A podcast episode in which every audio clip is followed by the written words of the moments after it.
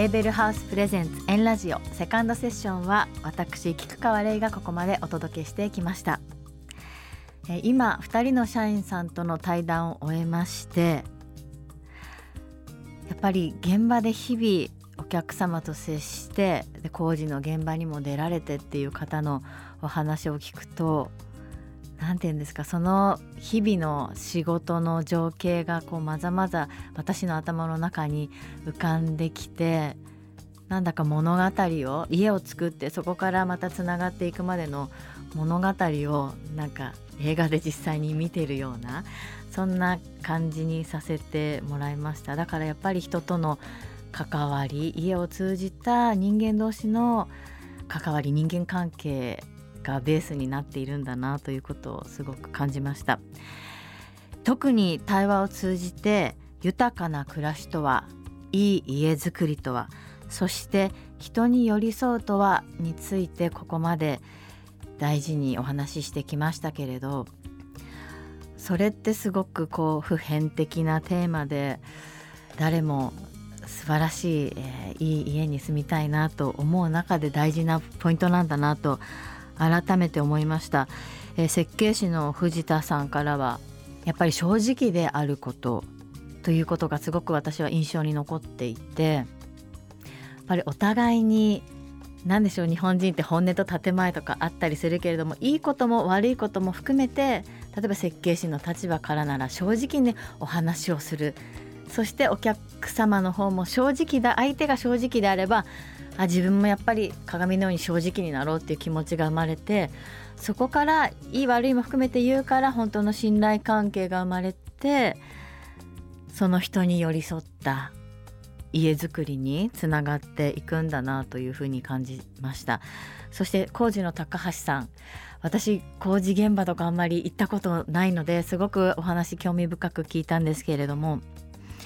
やっぱり印象に残ったのは、熱い思いで常に、やっぱりとってもパワーがいるお仕事だと思うんですよ。日々現場に行って、ちっちゃい問題から大きい問題まで出てくる中で、その現場、それも職人さんだったりお客様だったり人がいる中での、あの環境を整えるってお話もありましたけど、やっぱり熱いパワーがないときっと乗り越えていけないお仕事なのだなと。その中でやっぱりここでもキーワードになってくる人に寄り添うということは、現場の人も職人さんたちに寄り添うってこともすごく大事なんだなと感じました。やっぱり実際にものづくりをするのは職人さんであるし、その人たちがやっぱり生き生きと喜びを持って仕事をすることが、手を通じて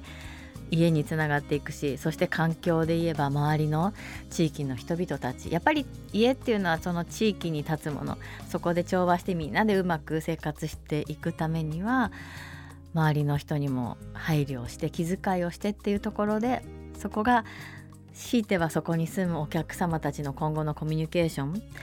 あの近隣とのいい関係にもつながっていくので、ということも大事なんだなと思いました。えー、その対話を終えての私菊川玲が考えるロングライフとはですけれども、今までの話をもうちょっと大きく考えて一言で言うならば、チームワーク、長くこうスマ例えば設計設計が終わったら工事担当への引き渡し、そして工事担当が終わったらばまた次の点検だったりっていう入っていくことで、決してその場その場の仕事で終わるわけでなくて、ロングライフ、そこから続く旅、生活の旅につながるように、あの次の人のことも考えて橋渡しをしていくチームワークの大事さもあるのかなと。そしてお客様との関係もそこで終わるのではなく、ずっと寄り添って一緒にこう生活を体感、寄り添って体感しているような、そんな素敵なお仕事、やりがいがあるんだなというふうに思いました。今後のロングライフの変化にも注目して い, あのいきたいな。まだまだ時代変化すると思うので、これからのもっともっと期待していきたいな、注目していきたいなと思いました。ヘーベルハウスプレゼンツエンラジオ、次なるサードセッションは美術家ヤンツーさんをメイン エムシー に迎え、ヘーベルハウス社員さんとの対話録をお届けしてまいります。ここまでお聞きいただきありがとうございました。それではヘーベルハウスプレゼンツ円ラジオ。